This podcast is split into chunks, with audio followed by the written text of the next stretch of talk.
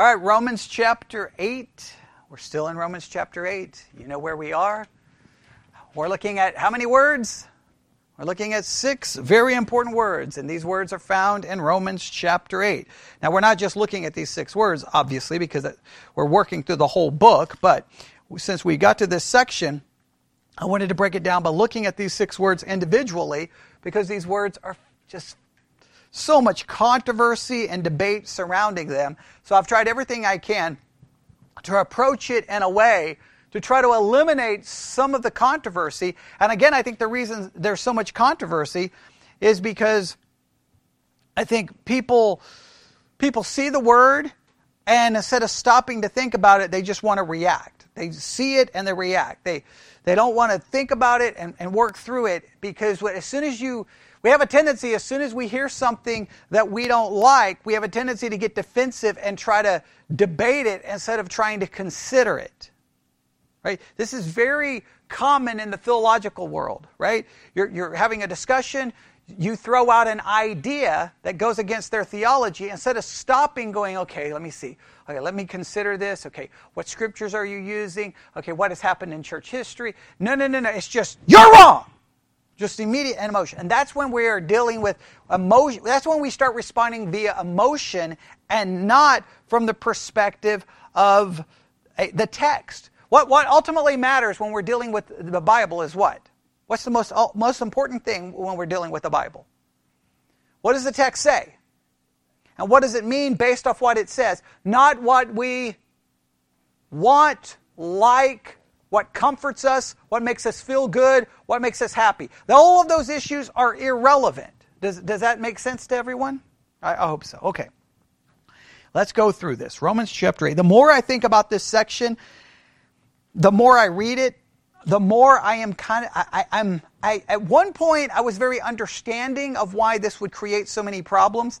Now I'm becoming less and less patient with it because I think if you just read this, I don't know how you, you don't see that what it says, but I'll explain here in a minute. Everybody ready? Romans chapter 8. The first word is found in what verse? 29. So let's go through verse 29. Everybody got there? If we may not advance this far today, and that's okay, because I really want us to, I, am hoping I can explain this in a way that the light comes on, uh, you know, for everyone, and everybody's like, ah, that makes sense. I know I've already explained it a couple of times, but I want to try to explain it again. All right, so everybody's got their thinking caps on? Here we go. Romans chapter 8, verse 29. Speaking of God, for whom he, that's God, right? Everybody agree? For whom he did foreknow, he also did predestinate. Now let's just stop here and I want you thinking caps on. Some argue that this foreknowledge is not is not just foreknowledge of a person, but that, that this is what God does. He looks through this through the, the portals of time. He foresees that say Emma's going to choose him, and because Emma's going to choose him, then he will ultimately elect her. All right? But there's a lot of issues with this, right? If God foreknows that Emma is going to choose him, then why does he do, need to do the second thing? What's the second word? Why does he need to predestinate her if he already has foreseen that she's going to choose him? He doesn't need to predetermine anything because he's already seen that Emma on her own is going to choose him, correct? Does anything need to be predestinated?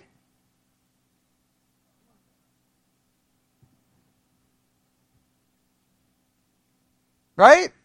If I foreknow that if I sit a box of rat poison over there next to Levi, that he's going to eat it, right? Do I need to predestinate him to do it? The answer should be no, because I already foreknow he's going to do it, unless my knowledge is not what? Perfect.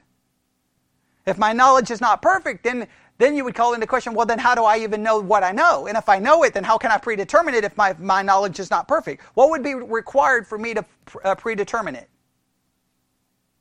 If I foreknow that it's going to happen, then even if you're going to say I would ha- well, first, I wouldn't even need to predetermine it. But if I have to predetermine it, then my knowledge would have to be perfect, right? which then, if my knowledge is perfect, then why would I need to predetermine it?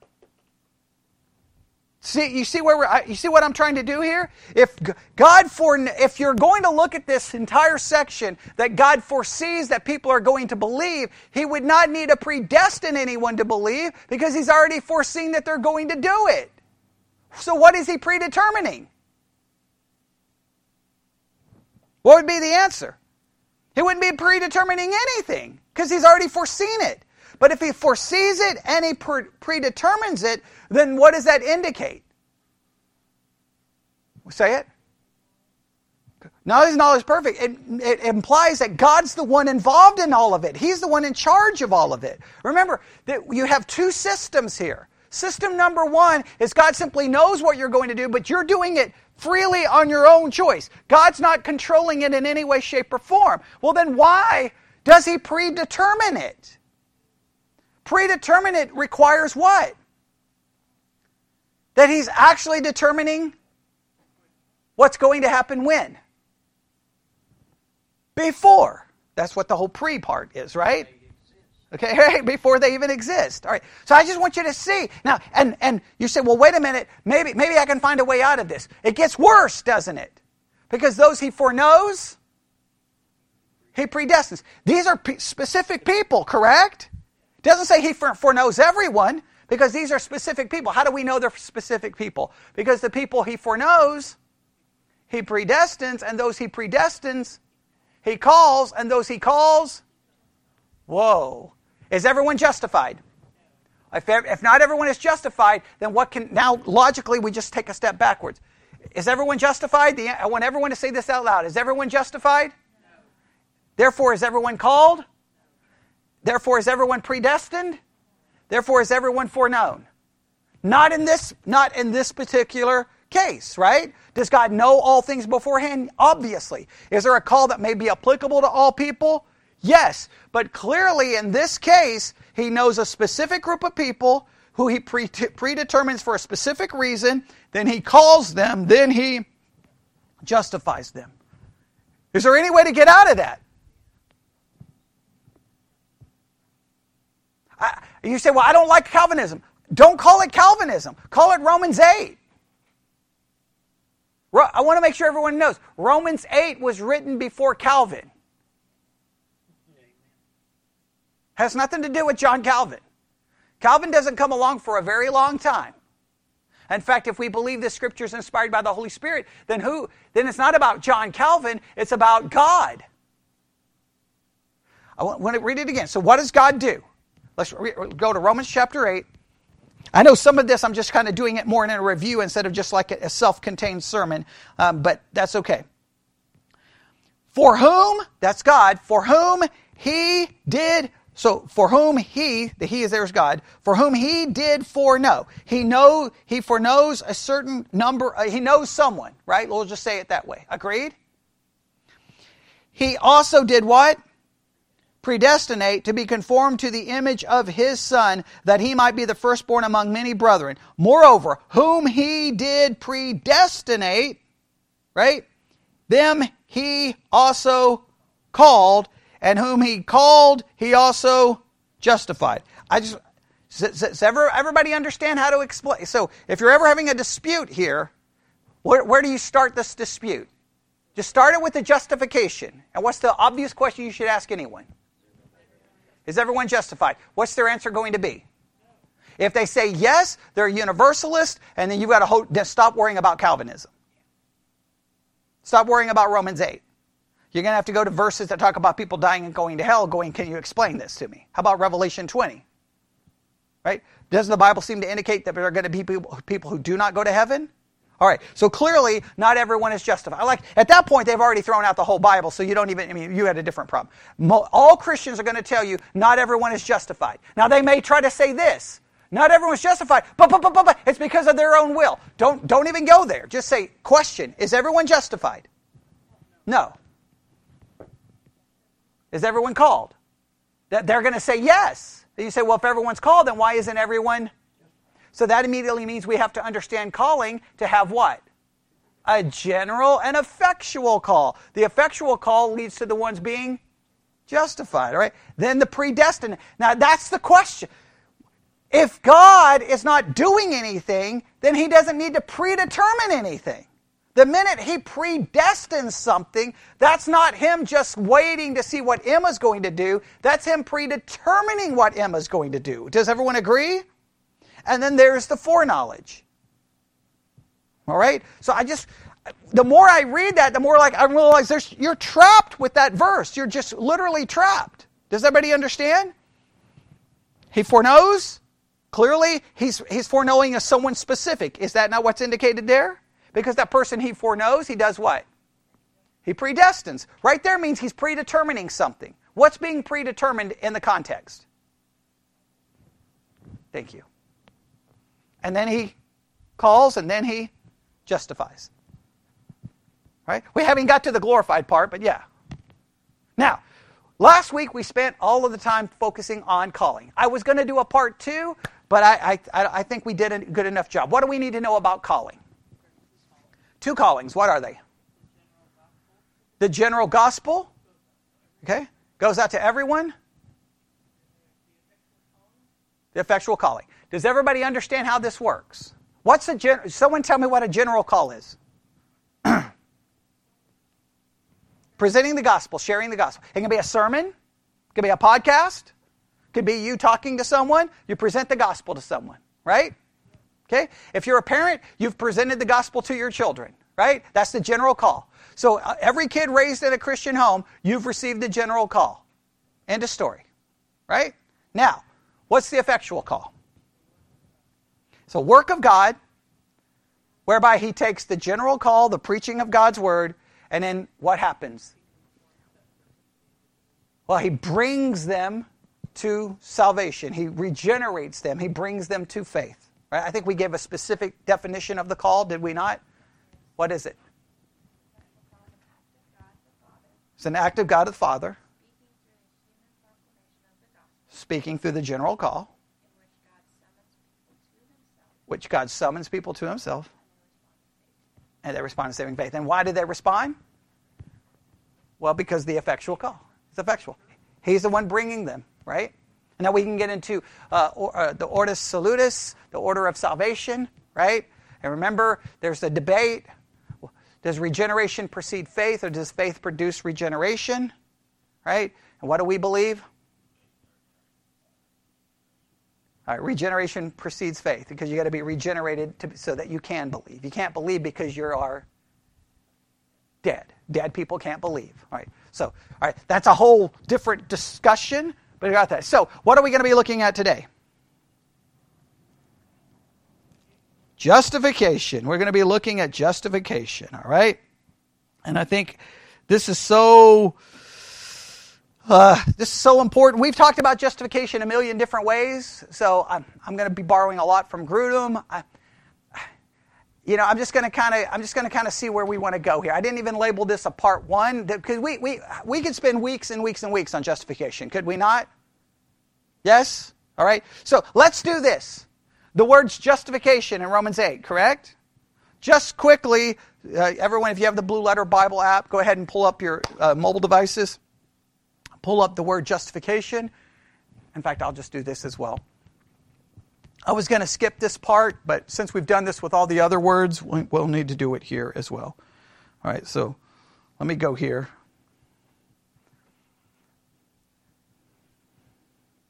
Let's pull up the book of Romans, chapter 8. I wasn't even going to do this, but I think just to be consistent, all right. Um, we have justified in verse 30, correct? Verse 30, and pull up the interlinear. All right. He also called whom he called, he also justified. And the word justified is this word. Strong's G 1344. Dikaiao. Dikaiao. Dikaiao. All right. Dikaiao means, or it's, uh, it's used how many times? 40 times, okay, in the King James. It's translated the following ways 37 times it's translated as what? Or 37 times justify, one time be freed, one time be righteous, and one time, justifier. What's Strong's definition for dikao? To render or regard just or innocent, free, justifier, be righteous. So simply put, what does justify means? To be regarded as just or innocent. You're regarded as just or innocent. God, the one who knew, predetermined, called, justifies you. He puts you in a situation where you now are regarded as what? Innocent or just? Innocent or just? Everybody got that? You're regarded that way. Now, we'll, we'll talk more about what that means. Okay? It's used 40 times. Uh, the outline of biblical usage to render righteous or such he ought to be, to show, exhibit one to be righteous, such as he is and wishes himself to consider, to declare, pronounce one to be just, righteous, as such as he ought to be. Can be used in a lot of different uh, ways. All right, everybody got that? Pretty simple, pretty straightforward. All right, so how do we define justification? All right, uh, give me a second here. I skipped a bunch of pages here. I need to go back to where we need to be. All right, go back to the doctrine of justification here. All my notes here. All right, give me a second. All right. Here we go. I think this is the chapter. Now that's regeneration. We want.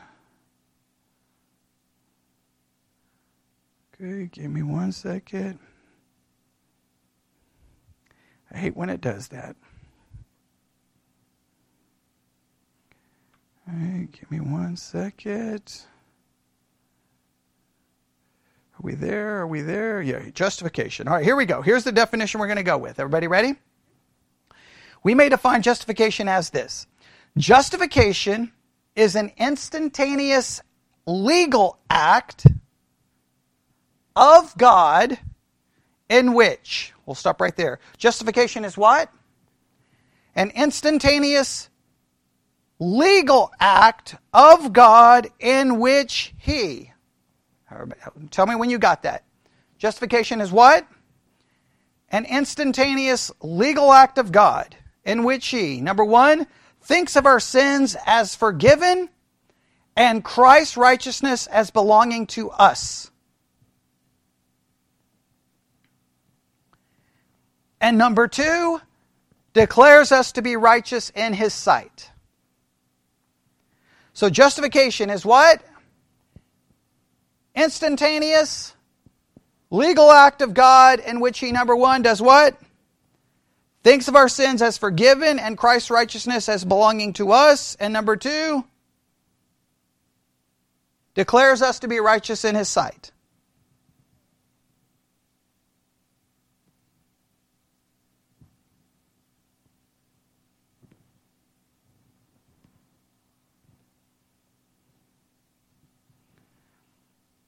All right.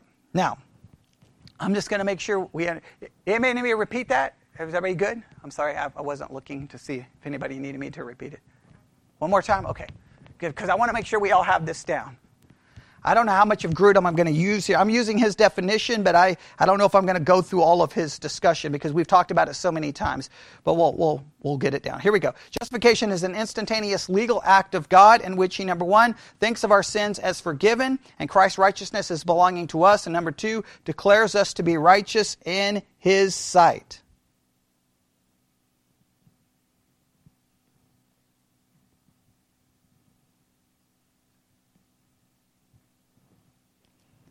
All right, everybody got it?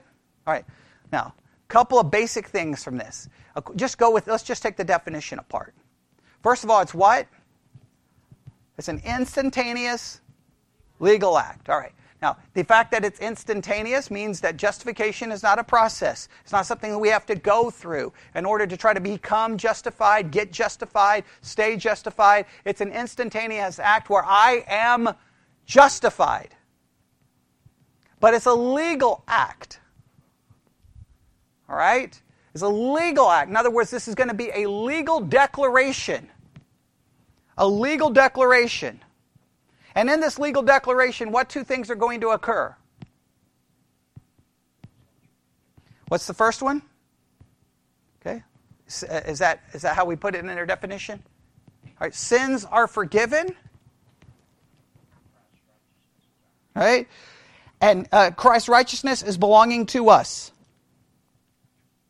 All right? So, in this legal act, God legally declares that your sins are forgiven and that whose righteousness now belongs to you? Christ's righteousness belongs to you. Now, what's very key, what, what sets us apart 1,000% from Catholicism? One, Catholicism doesn't see it as being an instantaneous act. Two, they don't see it as a legal act. They see it as what? A, a process that begins with what? The infusion of righteousness. Now, now they do believe your sins are forgiven, because basically, let's go through the way the Catholic system works. We'll take, say, Levi, when he was eight days old, he would have come up here, the priest would have grabbed some water, would have sprinkled it, and said, Baptize you in the name of the Father, Son, and the Holy Ghost. May make the sign of the cross on his head, forehead. And then they basically, what has happened according to Catholicism? His original sin is gone, and he's been infused with the righteousness, practical righteousness. And now, what is Levi to do? He's got to work with it, cooperate it, feed it, strengthen it, go on and on and on and on. He's got to keep going, keep going. And what may happen? He's in a state of grace at that point. But he can, he can stop being in a state of grace. Then he has to get back in a state of grace. Acts of penance, sacraments, all of confession, uh, trying to earn indulgences, all the different things you have to do. We say no, we reject that outright. We say that it's an instantaneous legal act which your sins are forgiven and you are you are declared or you are you receive as yours the righteousness of Christ. Not infused into you but accredited to you. Does everybody understand that? So what does that mean? Okay let's look at this on the most practical level. Emma has made a profession of faith right? Emma's been baptized correct but we believe at the moment of her profession of faith, the moment she put her faith in Christ, what occurred? She was declared to be righteous. Did, did Emma become any more righteous? No, I want to stress that. Did Emma become any more righteous? Let's say Lydia is yet to get saved, right? Emma has gotten saved, right? Is Emma, did, when Emma became saved, did she become any more righteous than Lydia? From a practical point, Lydia may even be more righteous than Emma. You say, well, wait a minute, that doesn't make any sense. Well, it makes perfect sense from the Protestant perspective because Emma's salvation is not based on her practical righteousness versus Lydia's practical righteousness. It's based off the perfect righteousness of Christ that's been imputed to her account. So she is seen as, in this way, how righteous is Emma compared to Lydia? Perfectly righteous, and Lydia isn't. But in a practical sense, Lydia may actually be more in a practical way. Now, I'm not saying that's the way it should be, but it can be. Was, did, David, did David demonstrate to be more righteous than everyone around him? Did he demonstrate to be more righteous than the husband he had killed? But he was declared to be what? Righteous. A man after God's own heart. Because your justification, when you believe, instantaneously, you are your sins are forgiven, so all of your sins are gone, right? And the righteousness of Christ is accredited to your account. In fact, how does the definition read according to Grudem? Your sins are forgiven, Christ's righteousness belongs to you. It's not infused into you. You are declared to be. Is that a process? No, you're instantaneously declared to be what? Perfect, righteous. Now, the world, this is where the world doesn't sometimes understand it. They're like, well, you're going to be a hypocrite. Yeah, I'm going to be a hypocrite. In a sense, because am I ever going to live up and practice to what I am positionally? No. So the way to avoid hypocrisy is we have to acknowledge that. That my salvation is not based on that I'm better than you. My salvation is based on that I have an imputed righteousness that you don't have. And how did I get that righteousness? By going to church? By reading my Bible? By giving money? By faith. And where did we get the faith? From God. That, that gets into a whole different issue. All right? Does everybody understand that? Okay? Does that I know that for some people now immediately what some people, Christians want to do, but but but but but but if Emma really believed she's going to do A B C D E F G H I J K L M N O P Q R S T U V W X Y and Z and use some other alphabets as well. That may you may want to say that, but her salvation is based off what? Not those things she did. In fact, what is the proof of her salvation? The righteousness of Christ, right? How can you prove an imputed righteousness? It's imputed. It's not infused. Does that make sense? It's like Luther, and I'm paraphrasing, Luther basically says justification is basically covering the dung that we are with a perfect righteousness. But guess what? We still are dung. Okay, that's it. That, I mean, that's that Lutheran, you know, that Luther, that German uh, nice way of saying things. Uh, yeah, and it, he probably even said it in a far more blunt way than I'm using the dung word to be nice. He probably said it in even a more blunt way. But you see the point he's trying to make. We're still dung. We still stink. But what are we covered in? Please note, Catholics would lose their mind hearing what we're saying right now. In fact, you know what Catholics would say? That's the reason that there's so much ungodliness in the Protestant church. And you, you have to just laugh when they say nonsense like that, right? Yeah, the Catholic Church that's had one of the biggest scandals, you know, of sex abuse scandals in the history of everything. Yeah, but you're right. We're not right. Don't say that nonsense, right? The, does, does their system make Catholics more righteous than Protestants? No. Does our system make us more righteous than Catholics? Obviously not. It makes us more righteous in one way. Before God, we're more righteous because we believe in an imputed righteousness, not an infused. But every time Christians try to come along and try to fix it, right? Christians always like, oh man, if you say that, and then, and that's what Paul does in Romans. Doesn't he get nervous that that's what people may do? Well, I'm going to continue to live in sin. He says, God forbid. But the point is, is we're all going to continue to sin. So, what is justification? Instantaneous legal act. And what occurs? All right. So this is why, listen to me. This is why, again, we'll, I'm just going to go back to, to using Emma. She makes a profession of faith. How am I to view Emma? Sins are gone, so she's a new creature. Old things have, all things have become new. Is it true practically? Absolutely. Like Joel was quick to say no. Joel was quick. I mean, he was quick on that. Hasn't answered one question in 13 years, and all of a sudden, boom, when I talk about Emma being a good person, he's like, absolutely not. Absolutely not. She's complete garbage. She's a dumpster fire of a person, okay? All right? And so, and he knows that. He knows that. Because it's true. And it's true of what? Everyone else in this room. And sometimes I think what happens is kids raised in a Christian home, they're raised in a Christian home, and when they grow up, they'll say something like, Oh, y'all bunch of hypocrites. Y'all do this and y'all did that and you do this and you did that. And you want to just choke them out and go, What did you not understand? Our salvation was based off an imputed righteousness. What word do you not get? But sometimes it's our own fault because we convince them that Christianity is all about being perfect and good. Now, I'm not saying that excuse. Please don't think I'm excusing sin. I want to make sure we understand, though, it's hard. in a kid's mind, they think Christianity is all about what? Rules.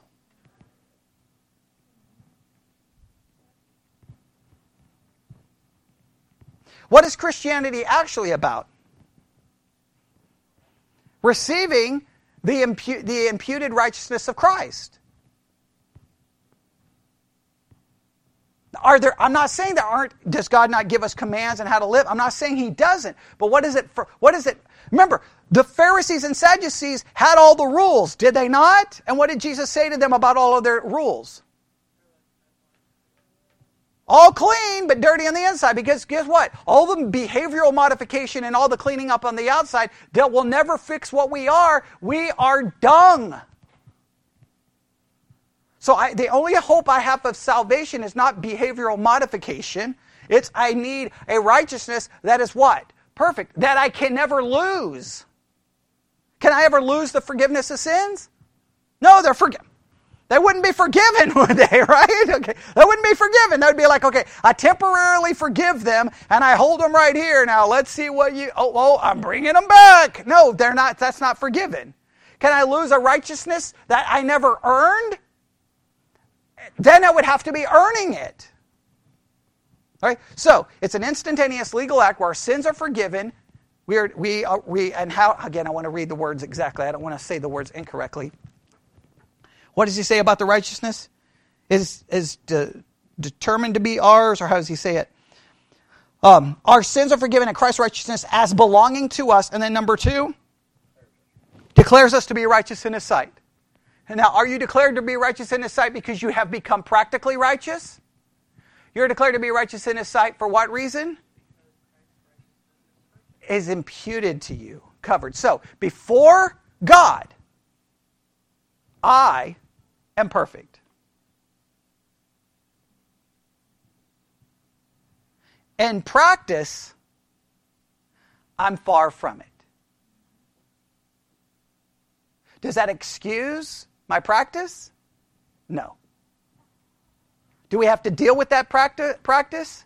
Yes. But what's the good news? It's no matter how far I fall, what can I cling to? That's why, I, if, if you, I, I don't know, I can say to any parent who has young kids, I can say that parents, uh, uh, you know, all, all as, as, parents, we always look back at what we could have done, should have done. Should we have explained this more? Should we have done this more? But the one thing you want every, and I don't care who they are. I don't care who they are. Let every person, I don't care what sins they've committed. I don't care if it was adultery, prostitution, drug dealing, murder. I don't care what it was. Tell them not to run from the church, run to the church. Sometimes people will be like, well, I can never walk into church based on what I've done. That, no, that's where, don't run from it, run to it because you, the, the, Christ is about offering you an imputed righteousness. Right? It's almost like, oh, I, I, did, I did too much wrong. I can never go back to Christ. What are you talking about? Salvation is based off an imputed righteousness, not based on how many things you did right or did wrong. But even our kids raised in a Christian home will say things like that. You're like, what are you talking about? Well, I could never. What do you mean you can never? You're saved by an imputed righteousness. You're basing it off what you do. But there's something based into our brain that we always want to turn Christianity into a performance based system. Now, there is performance involved, but before God, I can't get any better than I am. Before God, I can't get any more forgiven than I am. Now, everybody else may want to drag you out back and take the brand and brand you with whatever letter of sin you committed. They put the scarlet letter on you. But while they're branding you, guess what? I'm still declared perfectly righteous. And they can't change that. Doesn't excuse any behavior, but that's the reality. Does that make sense? All right. Now I'm going to go through this quickly. All right. Uh, oh, uh, and then second, he declares us to be righteous. Okay, we got all of it. Any questions there about any of that, that definition? All right, I'm going to go through a lot of this quickly because this, a lot of this we know. Um, but uh, so uh, I'm going to go through Grudem's outline. The first thing he puts down is justification includes a legal declaration by God. Justification includes a legal declaration by God. You can write that down if you need to. All right, the use of the word justify in the Bible indicates that justification is a legal declaration by God. The verb justify in the New Testament has a range of meanings, but a very common sense is to declare righteous. For example, we read, when they heard that all the people and the tax collectors justified God, having been baptized with the baptism of John. That's Luke 7:29. Everyone look at Luke 7:29 really quick.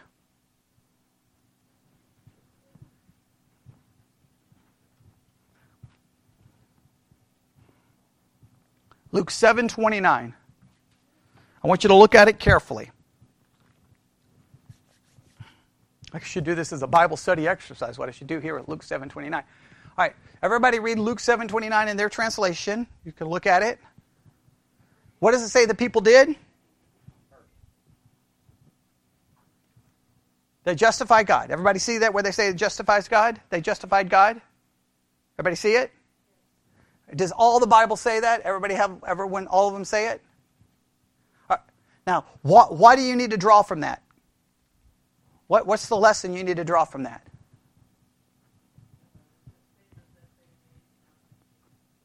They declared God to be righteous, or, uh, they, or I'm sorry. What did? How does the text state it? I don't have it in front. They justified God. They did not make God just, right? They declared God to be just. Does that make sense? All right. The way Grudem writes it is this way. Um, of course, the people and the tax collectors did not make God to be righteous. That would be impossible for anyone to do. Rather, they declared God to be righteous. This is also the sense of the term in a passage where the New Testament talks about us being declared righteous by God, Romans 3:20, and he goes through all the scriptures. The sense is particular evident, for example, in Romans 4 5. and to one who does not work, but trust him who justifies the ungodly, his faith is reckoned as righteousness. Here, Paul cannot mean that God makes the ungodly to be righteous by changing them internally and make them morally perfect, for then that would have merit or works of their own to depend on. Rather, he means that God declares the ungodly to be righteous in his sight, not on the basis of their good works, but on the basis of what? Their faith. All right? Everybody understand that? Yes? Amen? Any questions there? That's Romans 4 5 if you need to look at it. Romans 4 5. Okay? So we are not declared righteous because of what we do. We are declared righteous on the basis of what? We are declared righteous on the basis of what? Faith. Okay, very good. Right?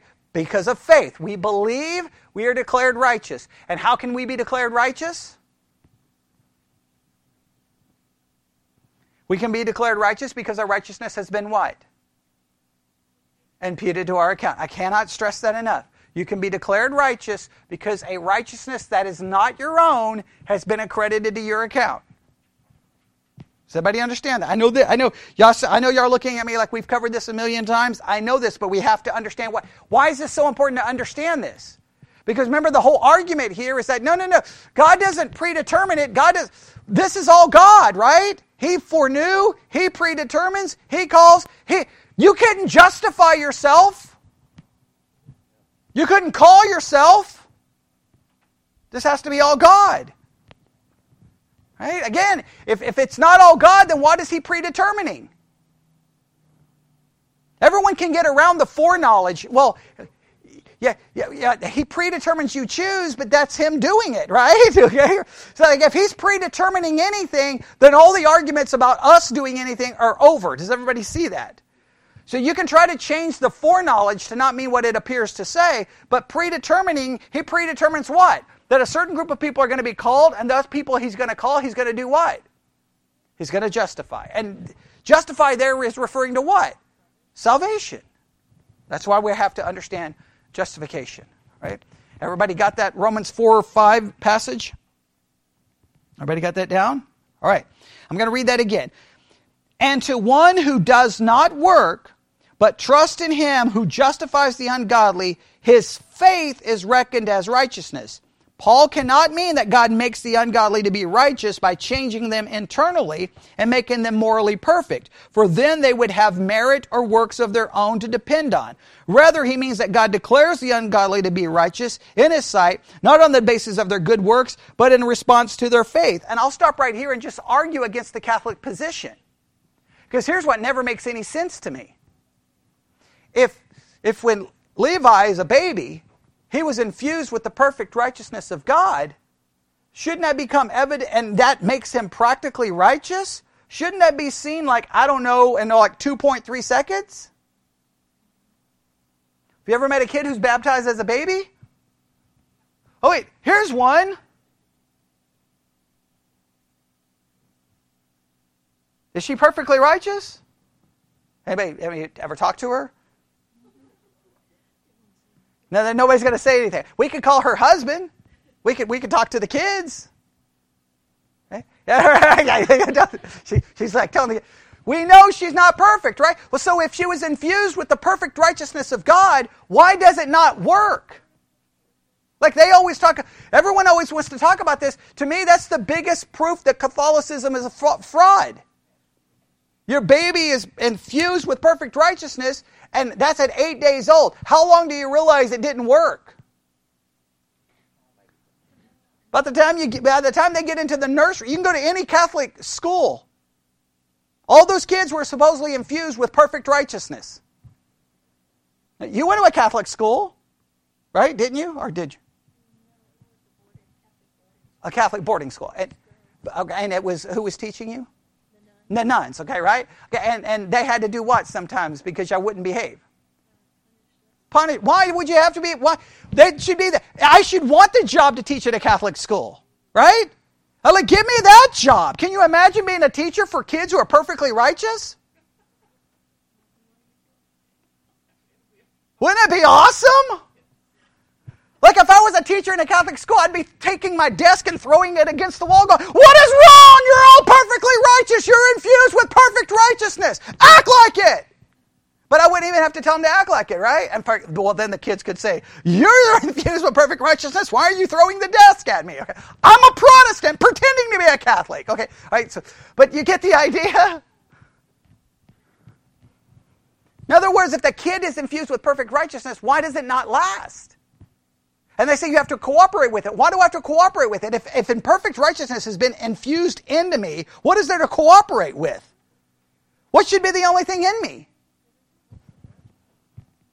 See, this is another situation where you have a theological idea that no one asks practical questions to. That same thing I ask questions to us about our theology. That doesn't make any sense. And I watched it as a, when I was a Lutheran. They baptized the baby. Everyone welcome your new brother and sister in the Lord. Boom, boom, you know, he's saved. And then, I, then when I was working with the youth in the Lutheran church, I was like, the water is broken in this church. Because I don't think one of the kids in those Lutheran churches even cared about anything related to God. Well, what happened to the water? Doesn't, does that make any sense? So, what's the one thing I do know? Every person I know who's ever made a profession in faith, what do I know about them? Catholic, non Catholic, I don't care. Any person you know who, who claims to believe in Jesus, what do you know about them? Absolutely. You may not know everything about them, but there's one thing you all know about them. Because they're just like you. They're going to keep sinning. And they're going to keep sinning. And they're going to sin in what ways? The one thing Catholics get right is when it's time for confession. Right? When you go through Catholic confession, and when I'm saying the general confession done in the Mass, Father, forgive me for I have sinned, right? Grievous sin, and you, you, you hit your chest saying it's my fault, nobody else, my sin. I have sinned against you in thought, word, and deed by the things I have done and the things I have left undone. Lutherans do the same confession. I don't know why you have to be confessing everything because everyone in the church was supposedly infused with perfect righteousness. Well, in the, Catholic, in the Lutheran, it's a little different, but in the Catholic situation, why? Because you got to why why why does do you understand why I don't understand the cooperating part? If I've been infused with it, there's nothing to cooperate with. It should take dominate everything else, should it not? So in every theology, what is one thing true? Everyone who claims to be a Christian is still what? A sinner. So if you're still a sinner, then what is your only hope of salvation? It better be a righteousness not our own, because if my salvation has anything to do with what I do, where am I all going to end up? We're going to end up in hell because we all sin. And how many sins would it requ- would require? What? How many sins is necessary to put me in hell? In fact, if I'm guilty of one point of the law, so what's my only hope? A righteousness that's not mine. And how do I get that righteousness? By faith. And, and who determines who gets it? Nobody likes that. But again, go back to Romans 8. Those he foreknows, he predestines, he calls, he justifies. That's all the work of God. We don't even, our part doesn't even come in there, does it? Right. Oh, we gotta, oh, we gotta go quicker. I mean, I think we've taken justification apart every way that I could, but all right. Uh, let me let me go with this here. Um, the idea that justification is a legal declaration is quite evident also when justification is contrasted with condemnation. Paul says, Who shall bring any charge against God's elect? It is God who justifies. Who is to condemn? Romans 8, 33 through 34. To condemn someone is to declare that person guilty.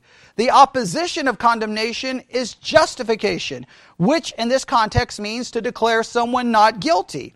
This is also evident from the fact that God, God's act of justifying is given as Paul's answer to the possibility of someone being accused or charged against God's people, such as a declaration of guilt, cannot stand in the face of God's declaration of righteousness. So who can condemn any of God's elect?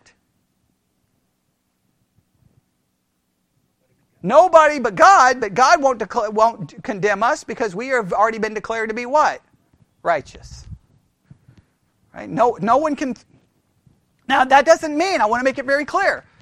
That doesn't mean that if on, on a Friday night Brenda finds me under an underpass, you know, with a heroin needle in my arm, okay, that she's not to just go, well, you know, okay, can't see anything. But no, she would have to confront me one on one saying, you know, that's a sin and then hopefully I would have to repent. I'm not saying it excuses it, but what cannot, being found under a bridge with a heroin needle would not remove what? The imputed righteousness. And some of you don't like to hear that. If I was found under a bridge with a heroin needle in my arm, that would still not remove Christ's righteousness. Now, I know what you're going to say, but, but, but, but, but, but, that would mean that you never got it. So now what are you using to determine uh, the imputed righteousness? Practical actions. And practical actions don't have anything to do with my imputed righteousness because it's what kind of a righteousness? Imputed, alien, foreign.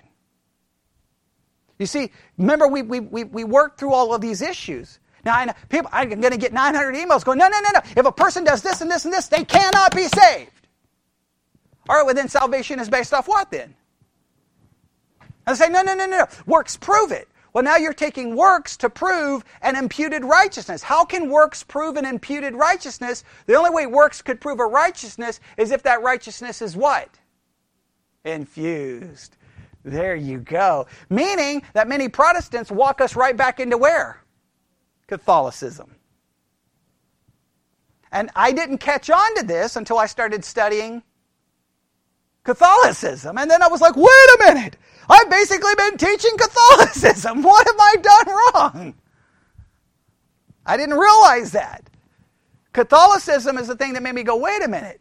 If I'm judging everyone's salvation based off their action, then it would have to be an infused righteousness, not an imputed righteousness, because your actions can't prove an imputed righteousness because it's imputed. Didn't do anything to earn it. And it doesn't change me. Right? Now people say, but a change is to I understand a change is to happen. But what here's what we do know. Clearly the change is not the same in everyone. And clearly, no, ever, no, does anyone believe that the change makes you perfect? So no, if the change doesn't make you perfect, that means you, whatever change you demand has to also eh, have some idea of allowing for what? sin and failure. Well, then how much sin and so who gets to remember when we looked at all the tests that people give? What do they always do? All right, if you're gonna if you're truly a Christian, you will love God. And then what are the next thing they say? But not perfectly. So then how do I how do you how do you grade that, right? You see the problem here? Okay. Oh man, we're out of time. We're out of time. I don't think we need to spend a lot of time on justification because I think you all know all of this. All right? Um, so we understand uh, that justification is a legal declaration. Everybody got that? All right. Um, uh, you can go ahead and write this one down. God declares us to be just in His sight. Uh, and, and, God's legal declaration of justification, He specifically declare, declares that we are just in His sight. The de- declaration involves two things First, it means that he declares that we have no penalty to pay for sin, including past, present, and future sins. Everybody got that?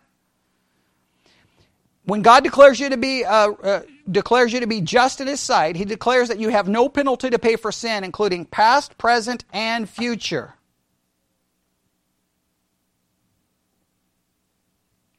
There is therefore what kind of condemnation for those who are in Christ Jesus? No condemnation. All right? In this sense, those who are justified have no penalty to pay, pay, pay, for sin. This means that we are not subject to any charge of guilt or condemnation. Who shall bring any charge against God's elect? No one can bring any charge to God's elect because all of our sins have been taken care of. All right? So he declares that we have no penalty to pay for sin. All right? Um, how, how further do we want to go down here? Um, uh, but if God merely declared us to be forgiven from our sins, that would not solve our problem entirely, for it would only make us morally neutral before God. We would be in the state that Adam was in before he had done anything wrong. Um, he was not guilty before God, but neither had he earned a record of righteousness before God. The first aspect of justification, in which God declares that our sins are forgiven, uh, and then they give us a picture here, um, basically it's just that our sins are forgiven or gone. However, what else do we need? We must be declared not just that our sins are forgiven. What else do we need to be declared? We must be declared righteous in His sight. So it's not that we're just declared that our sins are forgiven, we're also declared to be perfectly righteous in His sight. And how can we be declared perfectly righteous in His sight? Because of an imputed faith. Or imputed uh, righteousness, I should say. An imputed righteousness. All right? Now, there's a much more we could go into justification. We've talked about this a thousand times, so I feel comfortable. Now, if anyone's listening online and you have questions about justification and you've never heard any of this and you're confused, email us and then we'll come back and I'll do extra teaching on it. So let me go through this again and we'll stop. Everybody ready? All right. How does Romans 8 begin in, uh, in the section we're looking at? Begins with God foreknowing, right? Okay? He foreknows. Now, the people he foreknows, make sure that's very specific. Those he foreknows. God is foreknowing someone, yes? The person he foreknows, he does what? He predestines. Now remember, if he simply foreknows what you're going to do, then there's no point in predetermining anything, correct? Because if he's predetermining something, then he's doing more than knowing what's going to happen. What is he doing in the next step? He's predetermining what's going to happen, correct? Right? And so not only does he predestine, what does he do next? He calls. Now, if you say he calls everyone, that may be true. We do believe in a general call. But here, this calling leads to what? Those he calls, he justifies. And justification is a legal act, an instantaneous legal act in which God does what two things? Our sins are forgiven Christ's righteousness belonging to us, and number three, declaring us to be righteous. I know Grudem breaks it down into two parts, but I like the three part breakdown better. I always change everyone's outline, but you get the idea. All right, any questions? All right, you sure? All right, so a person is ju- in justification. Does anything change? Your position before God. I'm now declared a righteous. What changes practically? Not in justification. Now you say, well, sanctification things change, but you got to be we got to uh, be careful how we understand it because sometimes what we do is we start we we we almost then turn sanctification back to the justification, and we almost create a Catholic problem. All right? And justification, I'm, I'm, I'm declared when when when I on the I think it was in I think it was in October. I think it was maybe in September. No, it had to be October. It was in October, 19 whatever, 80 something, when I walked into First Baptist Church. The only reason I ended up there that night is because the uh, the uh, I was I was at school and these girls at school were trying to witness to this guy who was a Satanist. And he was talking all kinds of garbage about Satanism, making up all kinds of stuff. And so I stepped in and was like, come on, dude. That's not what Satanism. And I was trying to help the girls out, right? Even though I didn't care anything about what they had to say. And they were like, you should come to our church. And I'm like, yeah, yeah, you can all, you can all drop dead. I'm not going anywhere. Well, then I go home and it's chaos that happens in my home. So I got in the car and I left, and guess where I ended up? First Baptist Church, Tuscola, Texas. I can't tell you what was said.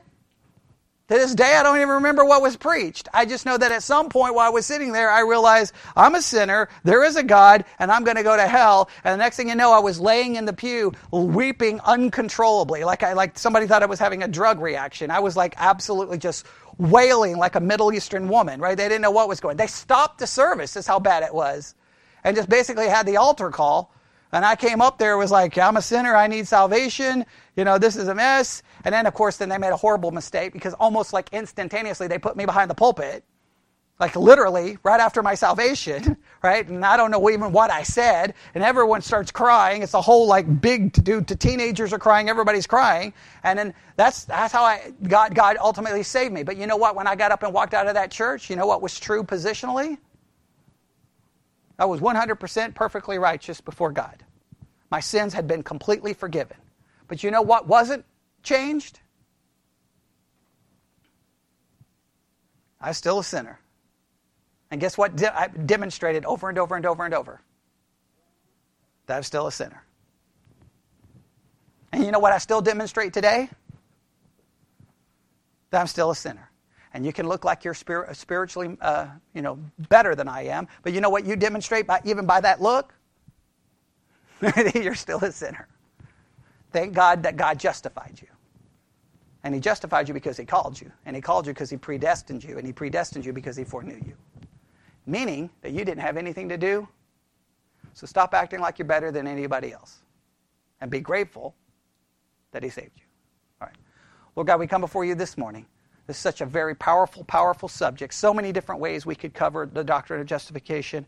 I know this was review for everyone here, but hopefully the review will still be taken to heart and it will still make us understand that just the beauty of this section and the way it fits together, and that we would thank you and rejoice in what you've done for us. And we ask this in Jesus' name. And God's people said,